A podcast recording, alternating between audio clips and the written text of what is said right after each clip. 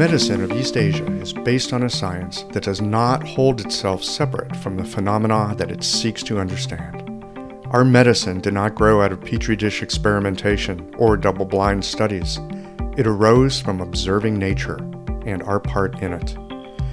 East Asian medicine evolves not from the examination of dead structures, but rather from living systems with their complex, mutually entangled interactions. Welcome to Qiological. I'm Michael Max, the host of this podcast that goes in depth on issues pertinent to practitioners and students of East Asian medicine. Dialogue and discussion have always been elemental to Chinese and other East Asian medicines. Listen in to these conversations with experienced practitioners that go deep into how this ancient medicine is alive and unfolding in the modern clinic. These Qiological conversations come to you through the generous support of our sponsors and members. All the sponsors here provide helpful products or services that you'll find beneficial in your clinical work. Need to fill up the appointments created by late cancellations? Jane can help with that problem. Mayway Herbs is celebrating the fifty-fifth year of their family business. You're invited to make use of their vast library of resources. Concerned about the health of Mother Earth? AccuFast Needles is doing something about that. You can too. And later in the show, listen for a special offer from Andrew Sturman on diet as medicine, and the folks at Blue Poppy share some thoughts on the safety of herbal medicine. Do be sure to visit the sponsors page on the Qiological website to take advantage of all the special offers our terrific sponsors have for listeners of the podcast. Hi folks, I'm Yvonne Lau, president of Mayway Herbs. Our family business turns fifty-five this year, and we wouldn't have gotten this far without the love and support of our community. We're truly grateful and promise you that we'll continue to work hard to support you and your practice. Please visit Mayway dot com to find the perfect plum flower brand formula or formulate your own in our dispensary. Our site also has lots of articles, videos, and herbal recipes for you to explore whenever you need a break. And tune into our podcast, Chinese Medicine Matters, for insightful discussions on all things T C M. Learn about treatment strategies and powerful herbal remedies, and enjoy bits of Chinese culture. This month, we're focusing on the treatment of various skin concerns like itchy skin and stubborn acne. And if you're a practitioner, get a discount on our skin health formulas this month too. Just visit Mayway dot com. This season and every season, trust Mayway for your health and wellness needs. And as always, thanks for supporting real Chinese medicine. Change is never easy. This is evidenced by the fact that the scales weighing the number of people on the green side of change versus the number of people on the old, hard-on-the-planet ways of doing things are still way out of balance. Our planet is suffering, but our profession has an easier way to shift the scales. The founders of AccuFast Earth-Friendly Needles started with a great needle and then created our industry's first eco-friendly packaging and reusable accessories. They also give back to nature by planting trees. I encourage you to challenge yourself to make the change. Ride the wave of Spring Yang Qi and make the switch by joining me and the multitude of colleagues who made the change. Now you can celebrate Earth Month in April with pride, knowing that you are helping us to tip the scales of planetary health towards a greener, healthier, and healing planet. Visit w w w dot accu fast needles dot com to get on board.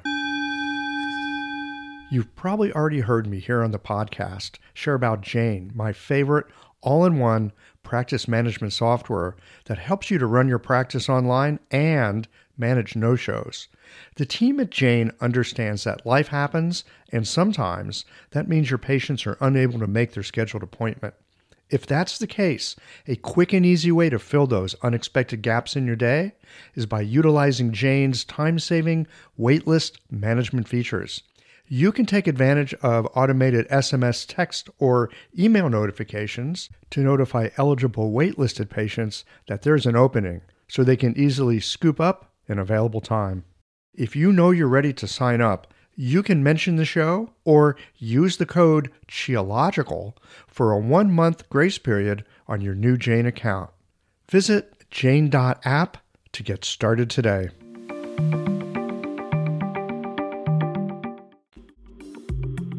Hey everybody, welcome to Qiological. I am really excited today to be talking with Ma- uh, Mats Sexton. Mats is an acupuncturist in Minneapolis, Minnesota.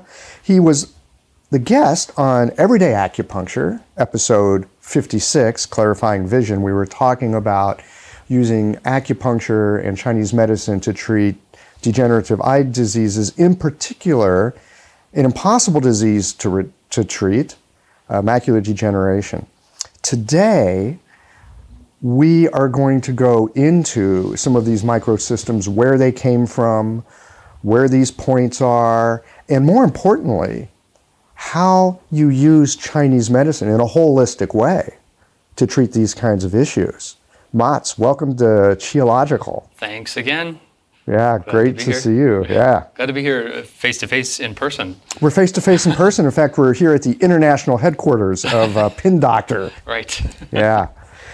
Mats, this system is something that came to my attention.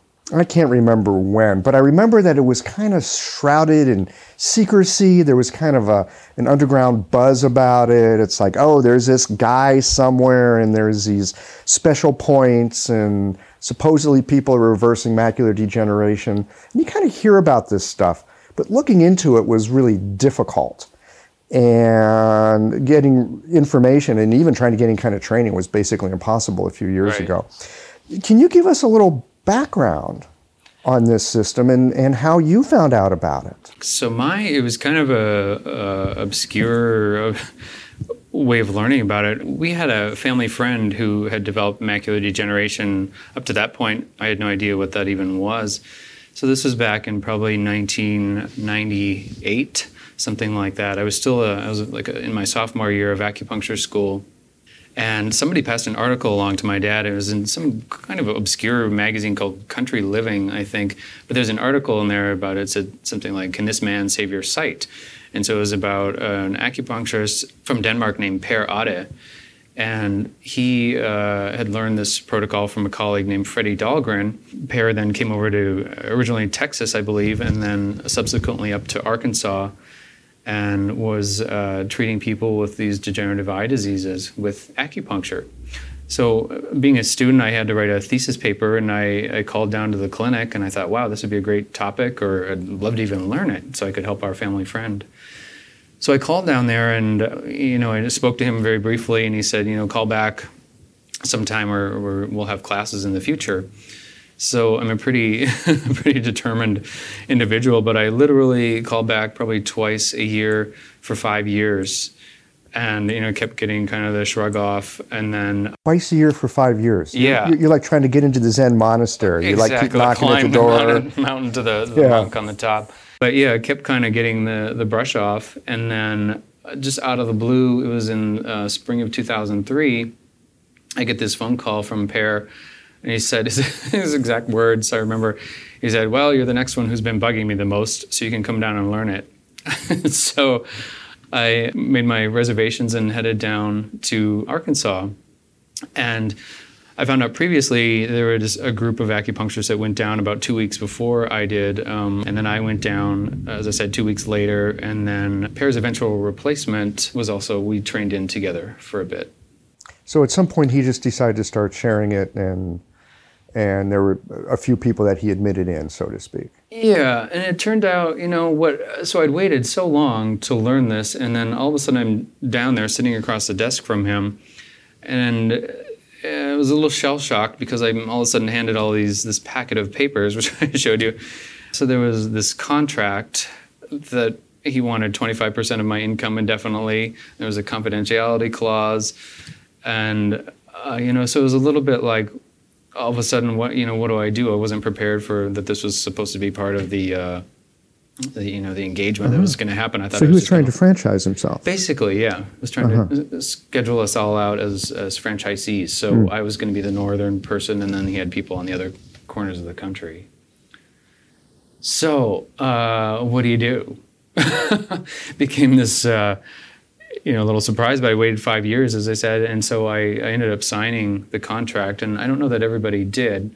So, you know, it was it was very frustrating. Subsequently, after doing the training, um, and went home and had referrals from the clinic, which was supposed to be part of the deal, for about a month or two, and then those just stopped. And so then, you know, it was almost like, a, what was I expected to keep giving twenty-five percent of my income for business I generated? So, uh, you know, we commiserated a little bit with some of the other acupuncturists. We kind of had a, a mutiny on the bounty. I had a lawyer look at the contract too, and he said it just wasn't valid and wouldn't hold up in Minnesota courts. And so it's, it was frustrating too to find out that the protocol wasn't entirely his. It was developed by Freddie Dahlgren. And where Freddie, we were talking earlier, where Freddie got it or how he developed it, I do not know. We do not know. What was Per's doing so, before he did acupuncture? I had heard that he was a peat moss farmer. A peat moss? Okay. So perfect segue into acupuncture, I guess. I was a I'm B A in art history, so uh-huh. I okay. guess it's on similar I used lines. To do high tech, so I mean, we all have our own unique way into this, no doubt. Yeah. So so, so you learned it from him. You so were you went to him. Arkansas, and yeah, what happened? I, I always say I spent, um, you know, uh, a week, a, a year there. One week. Uh, it was like the longest week of my life, and you know he.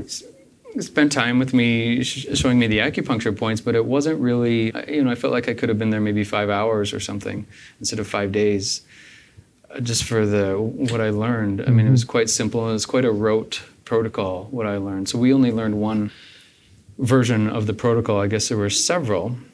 And how that came about was later on, you know, there, there's a, a document that was found where Per had tried to patent the microacupuncture protocols. And in that document, I found several different versions, uh, I think three or four versions of what he had shown me initially. So that was quite a surprise to learn that, mm-hmm. too. And this document is in the public domain now? It is in the public domain. You can just find it on Google. It's I have it linked on my website. And um, and I caused a bit of a kerfuffle, I guess that's the word, with there, there was a, a a woman named Ingrid, and she has um, retinitis pigmentosa, which is another degenerative eye disease, a congenital one, and her friend um, Jean, and they have a, a great website called Determined To See dot com, and they've been asking for these points for years, just to help more people, obviously. And because uh, she's been helped by this protocol, she's been is helped that correct? By it, yep, yep. And so in this article that they did about me, uh, we included those points. And so, yeah, some acupuncturists and Per came out of the woodwork at me a bit.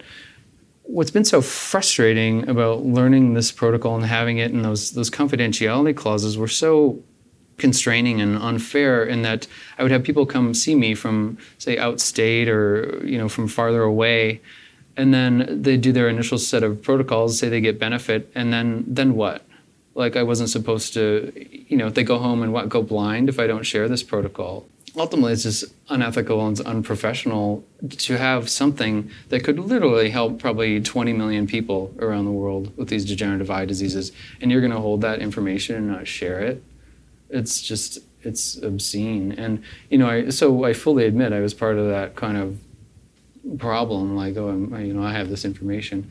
But ultimately, you know, some people I did share, even though I wasn't supposed to. I told their acupuncturists how to do it. But it's, again, it became this ethical kind of thing. Like, if I don't share this with them, they go home and what? They go blind. Sadly, I mean, I guess fast-forwarding the story a little bit, unfortunately, Per passed away from liver cancer in June. I was completely gobsmacked by that. I didn't know he was sick at all because mm. we haven't really been in communication. What's so sad about, well, it's sad that he's has passed away, but it's also sad that this amazing body of knowledge that he had is now just pretty much gone. And he trained, I mean, I think there were a few more subsequent to this initial group of us that went down, so, but maybe, I don't know, twenty were maybe taught by him, and uh, of that, maybe ten of us are still practicing. But I think of what, how little I even learned when I went down there for five days. And so what other information that he had with, you know, all that experience. So it's so sad that it's it's just gone. So, and we're going to get into this a little bit later. Sure. I'm, I know you do classes. I know that you're very keen on making sure that people learn how to do this so they can help other people. And you're very keen on people retaining their eyesight if at all possible so they can live a better life. And, and we'll get into your classes and all that later. So these this uh, micro system that Per's got from Freddie, and we don't know where Freddie got it from. It's right. it's it's sort of shrouded in, in some kind of mystery. It would be interesting to find out at some point if we could track that guy down. I, maybe I can get him on the show. So these points, these these supposedly magical points, can you tell us a bit about them? Sure. So the, the, the system he created, he calls it microacupuncture. And so the idea with it is there's more energy at the heads of the metacarpal bones, the long bones in the hands, and also the metatarsal bones in the feet. So long bones in the hands and feet. And so there's a distal and a proximal point at the uh, the heads of those bones. And each one, it's divided up into different meridians, the equivalent of where they would line up on the hand or feet. So you got like the liver right? on the foot and right. triple burner up on the palm. Right. And, yeah. Right. And so the idea is that you needle by the heads of those bones through the system. The, the concept is there's more, as I learned it, more energy at the heads of those bones. So kind of a random selection of points for some of the protocols. The protocol I learned, I mean, it, it wasn't just standard like liver and kidney. I mean, there's a um, heart point and I think gallbladder. And so, you know, and why he chose those points, I, I never learned and I'm I'm not sure. And then looking at the P D F document that's, that's on the website and you can find on the U S Patent and Trade site, there's... I think three different versions of that that I didn't learn when I was in Arkansas. So, but basically the idea is it's a microsystem using the hands and feet with needling. And so the particular protocol I learned uses five points on each foot and then three in each hand. And how often do you do these? So the initial protocol that I learned um, back in two thousand three from him, we were doing three treatments a day. Each treatment at the time was a half hour, with about an hour gap between. Somewhere along the line, maybe around two thousand five or six, I just felt like clients were getting very tired. It became a very long day. Just get seated and get comfortable, and then all of a sudden you pull the pins out. And so I switched it to doing two sessions a day for about a half hour needle retention with about an hour between. And uh, I found that that seemed to work quite well. It's interesting now finding out from clients who had seen Per more recently. He was doing five treatments a day with, I think, twenty-minute needle retention, and then uh, I'm not sure of the time gap between. Uh, wow, that's a lot of treatment. That is a lot. Uh, to me, it seems some people are more sensitive to acupuncture, and it could kind of wear them down by the end of the day. But we don't have him here to talk about those results. So no, so very interesting how, you know, the difference in how the protocol changed over time. So in your experience, and you've been doing this how long now? Since two thousand three. Since two thousand three. So you have a not small amount years. of experience with yeah. this. And at this point, you're finding two treatments a day, at least initially. Is And, would, and so how would you um, space these out? I mean, evidently, when Per's was doing, people would like go for a week or something. What your If somebody comes to you and they've got macular degeneration, sure. they want some help, what What would your treatment scheme look like? So I typically do intakes on Monday mornings uh, for somebody coming, if they're going to stay for a week. And then I do, I have a community-style treatment room and also a single treatment room. But uh, so I have five chairs. And so it's pretty much how I, I treat. So my clinic's very small. I, I don't really want a, um, I've worked in really busy intensive community acupuncture settings before, and I find as a practitioner it can be quite exhausting. And the setup I have, it works very well uh, when it's busy. I mean, it's it's busy, and I you know, but it's comfortable enough with the five chairs for me and for everyone else too. It doesn't feel like a you know some sort of warehouse factory process. Um, to get back to your question, so I do the intakes on Monday morning. So I do a pretty thorough review of the health history. There's also some um, eye tests that I do, including uh, just a standard um, Snellen eye chart, a near acuity chart, and then uh, something called contrast sensitivity, where we're seeing how much degree of light that the eye needs to process information, uh, something called an Amsler grid, and I do some color field testing. And uh, I used to have a visual field scanner, but I'm looking at getting a, um, a retinal camera. And so, what does a retinal camera do? So the retinal camera, the well, the difference is the visual field scanner has a little bit more subjectivity. So the client is testing one eye at a time, and there's a light that flashes all around the visual field. And when they see one of those lights, they click a button. So there's a degree of, of subjectivity, and, and it's not quite a perfect test oftentimes. Whereas the retinal camera and O C T is a, it's a pretty much objective tests where they're just looking at it and there's a, a light that scans the retina. It's fascinating. It looks just like a, uh, if you can picture a uh, sedimentary layer on the bottom of a river, for example, or set of layers of rock, where you can see the, these layers of the retina, which is really less than a millimeter thick, but you can see it on this printout that's, you know, it'd be like an inch tall. So you can really see what's right. happening in that area where the macula is. And then the retinal camera, is a, it doesn't require the bright strobe lights, but you can get a, a visual image of the retina, just a, like a photographic image. So I think that would be a much better test to really assess the, uh, the progress of the um, acupuncture treatments. Yeah. Hello everyone, Andrew Sturman here. I've been working with clients in Chinese medicine dietary therapy for over two decades in New York City. My focus is beautiful, simple, delicious, and health-supportive home cooking. Good meals can be inspired by the strategies of classic herbal formulas so that each meal is infused with medical intention from appetizer to dessert. This requires an understanding of the energetic properties of grains, vegetables, meats, fruits, and more, and knowing which foods are moistening, drying, building, clearing, warming or cooling, as well as their directionality. I've organized these teachings in my two-volume book series, Welcoming Food, where you can learn this theory, practice it in your own kitchen, and love doing so. See the positive reviews and incredible testimonials from practitioners and patients who've brought this material into their own kitchens. Welcoming Food Books one and two can easily be found online, and if you'd like to follow me on Instagram, where I'll be posting cooking tutorials, you can find me at Welcoming Food. Back to you, Michael. Thanks very much. So it sounds like right now, the, the tests that you just mentioned, you do these so that you have a way of giving yourself and the patient some way of, of judging how the treatment's going. How often do you retest? So I usually retest after ten treatments and then after twenty. And I guess I didn't finish the thought. So people, uh, when they come in, they'll, we'll do the intake on Monday morning. I'll do the two sessions of acupuncture on, in the afternoon. And then throughout the rest of the week, I do the acupuncture sessions in the morning. And then I'll retest again Friday afternoons. So initially, you bring them in for a week. You do two treatments a day. Yeah. Mm-hmm. Yeah, and instead of doing the testing, you want to do the testing initially so you have a baseline of how their vision is. And I require them to see their ophthalmologist and have a thorough exam, ideally within a month before seeing me. Something pretty fresh and, and recent of how their uh, baseline, because it's important for the ophthalmologist to have those baselines as well. So when they come back and do their testing, that they can see, oh, wow, th- these changes. And But they always like to test on their own equipment too, so which yeah. understandably. Well, and they've got that fancy retina camera, so exactly, um, you could just have them do that. Right.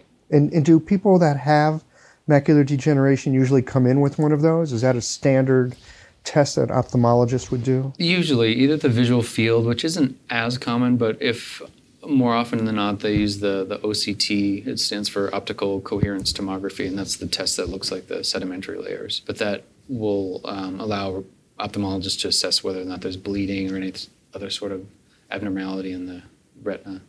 So, I mean, there's these points, and, and I suspect people listening to this right now might be getting excited. Ooh, you know, magic points. I suspect it, it, that they're helpful, but points by themselves usually don't make for a treatment. I, I mean, especially for something as systemic Uh, as a as a chronic degener- degenerative illness, usually you need something more than just acupuncture treatment. So what else do you do to help your patients? So I'm doing the, the best that I can as far as trying to incorporate all five branches of Chinese medicine. So obviously the acupuncture, but then also incorporate uh, various forms of body work, so encouraging them to actually get some sort of body work, also showing them acupressure points that they can do around the eyes. I have, um, it's quite silly, but they're, uh, you may have seen them, they're dryer balls. So they're hard plastic balls with little nubs on them, the size of a racquetball. But I send them home with those and I have them roll them in their hands and then under their feet. But in that way, they're stimulating the uh, acupoints that we use. Do you show them where those points are? I do. But they don't, you know, if they just, if they're rolling them in their hands and feet, they don't have to be, you know, hyper accurate. I used to send them home with a little uh, knitting needle and have them actually uh, do some acupressure on the points themselves, but I, I think compliance was rather low on that. Um, but for the go-getters, I would we'll still show that. Uh, nutrition-wise, I'm I don't push a lot of supplements in my practice. I'm very much a food pusher. I think in general, so much of us, whether we have eye diseases or not, are malnourished and dehydrated. And uh, so I'm a, especially older people, if they're single, so many people, you know, as they get older, they've lost a spouse or they're living alone or or maybe not have family nearby. And so cooking becomes a, an issue. So showing them really simple meals, talking about different types of foods, uh, really healthy foods. And the amount of food that they would need in comparison to supplements too is often quite, uh, you know, they. I think some people think they need to eat Carmen Miranda's hat or something of all these vegetables where you really don't need, you know, I say about, you know, a handful of leafy greens a day. And uh, so that's very vital or important to get those just good nutrition. Although I do say if people, some people just won't eat a vegetable to save their life. So then that route, then I try to talk through the supplement uh, channel with them. And people may have digestive issues, Crohn's disease, um, something like that, or irritable bowel where they don't process foods very well, so having to go there. There's a great company called Nutritional Focus that I like. They use new, uh, liquid supplements, so sometimes that's a route that you have to go if the gut is just not going to process food or supplements. Exercise-wise, I try to encourage a sweat a day. So there's, you know, people make a lot of excuses for not exercising, and so I, I have that's part of my health history, trying to just discern why or why not they're they're exercising. But showing them even simple things like exercise bands, like if they can't get out for visual reasons or, or other functional reasons, the exercise bands, they could use those, just even seated in a chair, or even there's this little stationary bicycles that just have the crank. Um, just trying to give them some options. And Uh, over the last three years, I've uh, we have an amazing program here in Minneapolis called Courage Kenny, and they work with people with all sorts of disabilities. And so I've been a ski racer uh, most of my life, or skier at least, and so I work with them taking blind skiers out in the winter. And it is uh, just beyond the most rewarding thing I do all year. I'm seeing these people out with various, I mean, people with no legs, paralyzed, you know, blind, et cetera, et cetera, all out trying these things.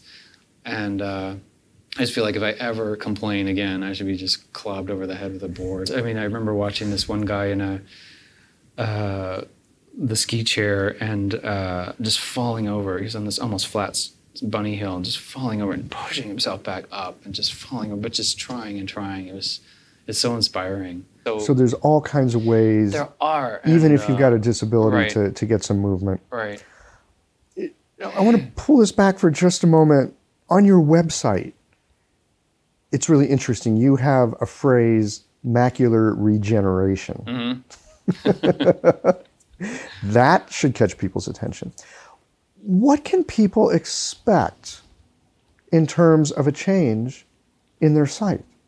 I mean, can you actually regenerate it, or do you just slow it down or even it out? What can the average person expect? And and generally speaking, out of one hundred people, how many do you think you can help? Yeah.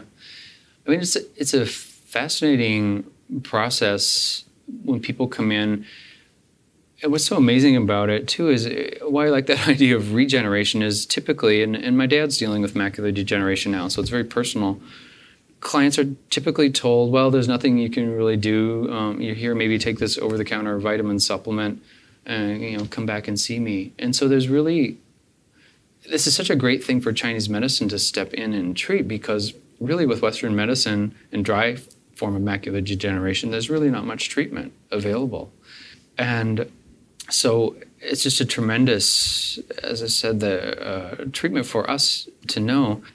So typically, what most people will notice is an increase in brightness of their vision, usually an improvement in acuity, too. So I'm disappointed if I don't drop people a couple lines on the eye chart within those ten sessions. We also test with the, the Amsler grid, which looks like a piece of graph paper with a dot in the center. And so over time, those lines tend to straighten. There is something definite happening within the retina or the eye where uh, I don't know if we're getting just more chi, more energy, and more blood to the eye. That's the intent. But it's fascinating to see on the either the visual field scans or when people get subsequent O C T scans, there's usually definite changes happening. So these O C Ts, so, these are the ones that are like the looking at the sedimentary layers in right. a riverbed. You're seeing actual changes in the structure yeah. of the retina. Yeah. And even I've seen, um, or through the scans, uh, there's I've had clients with changes in scarring. So in the past, I don't think they do it so much anymore. They used to do laser cauterization when those vessels in the retina would bleed. And that, in a sense, would fix that problem, but it will cause visual disturbances. Because of the scar because tissue. Because of the scar tissue. So I've had people go back to their ophthalmologist like a year or so later, and they're like, you know, they can't find the scar tissue. You know, and in some cases, the only thing they've done is the acupuncture. That's interesting. Yeah. You mentioned with the macular degeneration, you said the dry type. How many types are there and how are they different? So there's two primary types. And what we're looking at with these treatments, so the retina is the nerve bundle at the back of the eye. So I always talk about the retina, if you think of it like big picture. So what we're, what we see with, if you think of looking out into a whole room, the very center part of the retina is called the macula. And that's about the central five degrees or so. It's quite small. And with that, we get all of our detail vision, our color vision, most, if you think of it, functional vision. Center of that is called the fovea, which is like the sweet spot of our, our visual. So uh, two main forms of macular degeneration. One's called the, so referred to as the dry form. So these little plaques called drusen build up in these vessels in the back of our eye. And depending on where they are, they're going to obscure different portions of our vision. So in that dry form, those little plaques or drusens just stay inert and uh, more of a nuisance than anything, but the more you get, the more vision you're going to lose. The trouble is when those little vessels break and bleed in the so-called wet form of macular degeneration. So you can think of it in some ways like maybe like having a stroke or an mm-hmm. aneurysm. Like a, like a little mini stroke. Yep, in the so eye. Then you get like a bleed into that area. Right. And the way I explain it oftentimes, well, again on, in the class I have a slide of if you had two panes of glass and you squirted paint in between those and pushed them together and tried to look through that, you're going to get distortion as well as obstruction vision depending on where it is and how much. Do you find that the wet and dry versions respond differently to treatment? Uh, the dry is usually easier to treat because there's less damage to the retina. Um, if somebody has a really severe bleed, they can expect to do more treatment. The acupuncture, it's just going to be harder to treat if there's more damage. But they both tend to respond. Mm-hmm. It's just that you've got more damage. Generally, the wet has more damage, and so right. you need more treatment to correct that. Right. Yeah.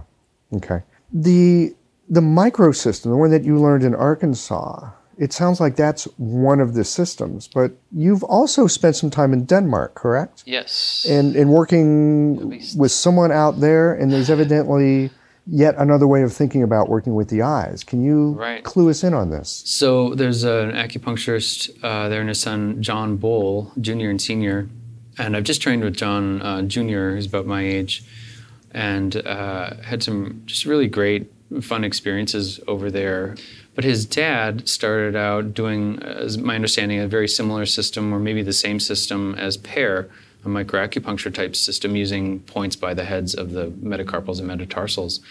And over time, I guess John Senior is quite a tinkerer and, uh, of these different modalities. And so he developed, to my knowledge, the system where going more into the, the center of the joint. So rather going, than the head of the bone, bone is going more into the joint space, not deep into it, but up, mm-hmm. kind of up to the, the joint. So it's it's a different location.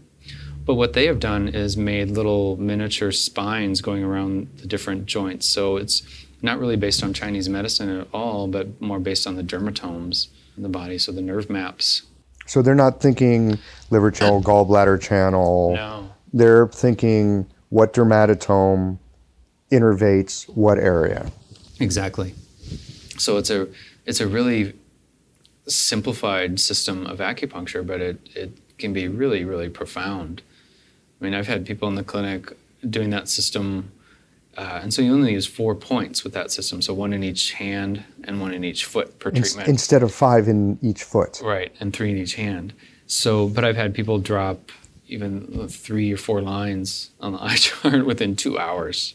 That's impressive. Yeah. Do they do they also change on that chart with the grid in that um, time? Yeah, over time. Yeah. Over time. But the acuity seems to be what I notice most uh, impact on. So that's quickly. The first thing that changes is the acuity.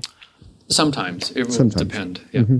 And these, again, there's so there's a there's a protocol. It's it's the hands, it's the feet. Do you ever add other points? Do you use body points or I'll use, or mix and sure. match in some, you know, other Chinese medicine type thinking to Yep, I'll sometimes add points on the forehead. Um, I know in Denmark they, at least when I learned, they were adding bladder two and yu yao. I've for years I've added gallbladder fourteen and yin tang. But I think any of those uh, points above the eye can work well. I don't tend to add those if there's a heat condition. I will tend to go down and use points on the feet. I really like stomach forty-four and liver two are some of my favorite points for bringing down a lot of heat or pressure in the head, or the eyes, rather. Two basic misconceptions stand in the way of people feeling comfortable using Chinese herbal medicine, even as they are feeling more positive about acupuncture. They are concerned about safety, as herbal medicine is an unregulated industry, and feel herbs are not effective to treat most conditions. Blue Poppy is committed to meeting all F D A safety regulations. All of their herbal products contain minimal or no filler to maximize potency and efficiency. Their granules are carefully manufactured in G M P-certified facilities, and every batch is tested multiple times for pesticides, heavy metals, and microbial content at the manufacturer and by S G S Laboratory, a Swiss certification and inspection company. For over twenty years, Blue Poppy has made quality and safety manufacturing standards their biggest priority, resulting in exceptionally effective herbal formulas. Their years of experience provide you with the best possible herbs so your patients have the best possible outcomes. With free shipping and free drop ship service on orders over fifty dollars, Blue Poppy should be your favorite place to shop for herbs. Use the code C H I twenty twenty-four to receive ten percent off Blue Poppy products on your next order. So, generally speaking, what can people expect in terms of changes and improvement, let's say, over the course of six or twelve months? It will vary on a lot of factors, and that's kind of the, the uh, you know, people often ask that. They want to know, you know, just that, what can I expect from these treatments? So much of it depends on uh, lifestyle. Have they been a smoker? Have they taken care of themselves weight-wise? Are they obese or not? Their diet. As we talked about in my class, there was the young guy with the retinal disease with his standard lunch and, and breakfast was a, those gas station donuts and Mountain Dew. And I finally had to send him away. You know, I said, you need to talk to him about rectifying his diet and making a lot of changes because there's just nothing for me to work with. So typically, I'm really happy if they drop at least a couple lines on the eye chart and they start to notice uh, increased brightness. A lot of times they'll notice an increased sense of color. So things just seem to be brighter. It's almost like, uh, you know, this opening of the eyes too. I also think it goes very much unexamined, this idea of the emotions in uh, acupuncture. And I have this term that I use called Shen stagnation, Where, where some people are just so stagnated in their ability to express emotion.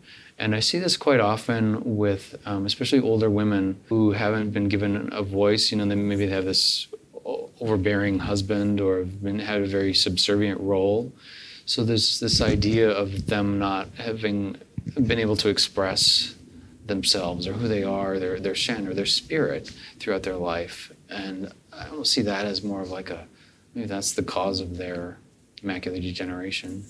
Do you notice people's emotional habits changing with treatment, or do they come back and report changes in, in that way? Well, what's amazing and how with Chinese medicine, why I think it's so important to, or why it's so great that we can treat these diseases is I don't look at macular de- degeneration as a eye disease per se. I look at it as a systemic circulatory disorder because these little plaques chemically and structurally are virtually the same as any other plaques that are in our body, in our heart or, you know, brain. And so they're so, really a bit like phlegm. Exactly. But just the fact that it's in the eye, you know, it, it, it's not just in the eye. I mean, that's, I think that's observed to think that way. I think it's systemic. So in looking at the whole body, as we do in Chinese medicine, is so important to do everything we can to help with circulation and not just concentrate on the eye. Because it, to me, it's not an eye problem. It's, it's a circulatory it's, problem. It's a systemic problem. It's a systemic yep. problem. So I think that's where the disconnect is with Western medicine, where they're so focused on just the eye, that the eye is the problem. But the eye, the eye is sort of maybe the effect or something. It's, it's, it's the... Uh, it's the branch in a way. It's the branch. It's not the root. In the class we talk about, you know, root and branch. Or, well, and, that, and that's such a fundamental thought with Chinese medicine, that, that there's the branch manifestations and then there's the underlying root. Right. And we need to pay attention to both of those. Right. So you're teaching classes. I am, yeah. I, I saw a definite need for it, as I talked earlier about, you know, this, the challenge is there's so few of us doing these protocols, and I just think it, it drives me crazy. I'm, on one hand, sure, I'm flattered if somebody comes from, uh, you know, out of town to see me, but by the same token, then they're going to go home, and then how do they get continuing care? Yeah, because and continuing I, care is part of the scene, right? Right, and I differ on, with Per on that, in that I don't, you know, I'm thinking, what other chronic degenerative disease do we treat twice a year with Chinese medicine? And so that was kind of his protocol, was to have people come either once or twice a year.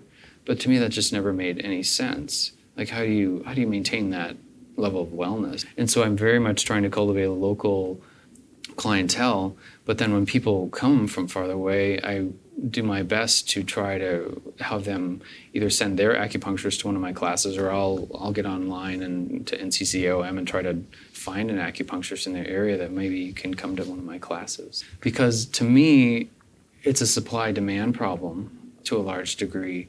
I mean, as I said, we could be helping thirty million people, twenty million, thirty million, who knows?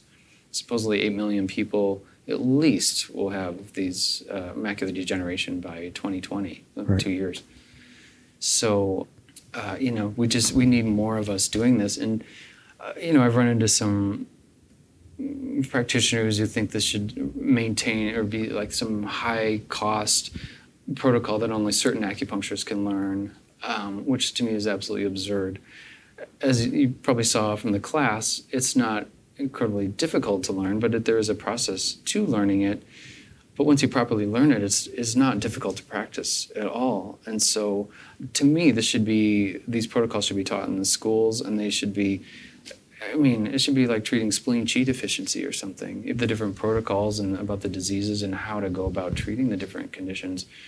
I mean, it's, it drives me bananas that we're not teaching these more. And, well, the reason that I am here at the international headquarters of pin doctor dot com is, is because I did just recently take the class.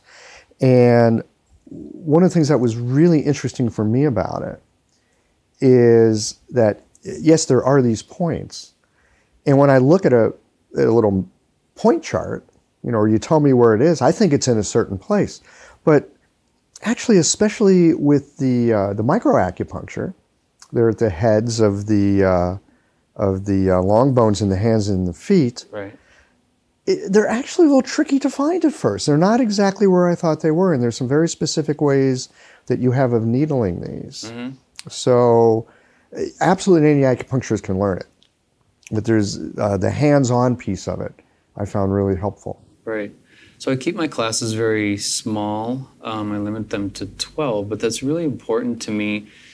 Like you said, these these protocols aren't difficult to learn, but they are a bit nuanced, especially the AcuNova protocol. And so and the AcuNova is that's the one that I learned from John Bull. Yeah, where they go in, where you go into, into the, the joint space. Yeah. yeah, and I asked John and his wife Corinne very specifically if I could show in my classes, show practitioners how to do that and and talk about that, and they agreed.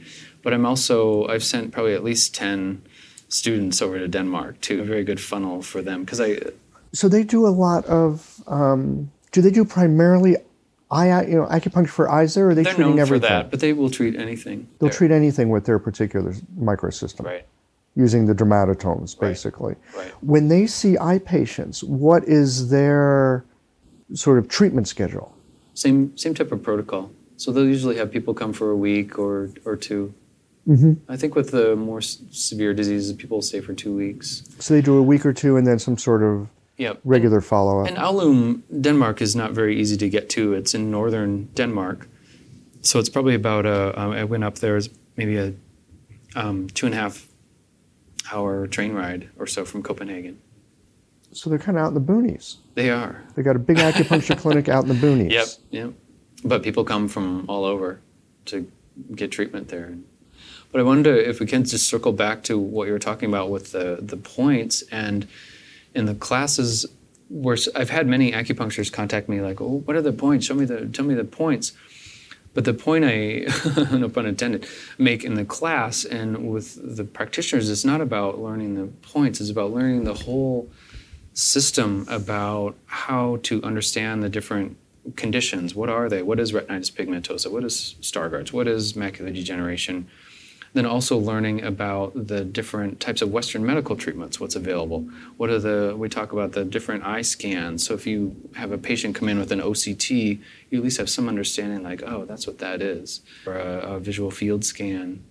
And then actually doing the needling is so important to me to have a small group because I, um, I'm a little bruised here on one uh, digit, but I have every student needle me multiple times because, especially with the AcuNova, because it is so nuanced. It's it's a peculiar style of needling, but I want them to do it right. And I, so it, it just wouldn't work, and, and you probably won't see me in a, a, a Sheraton room of three hundred or whatever. All right. Mats, is there anything else that you'd like to share with our listeners here today?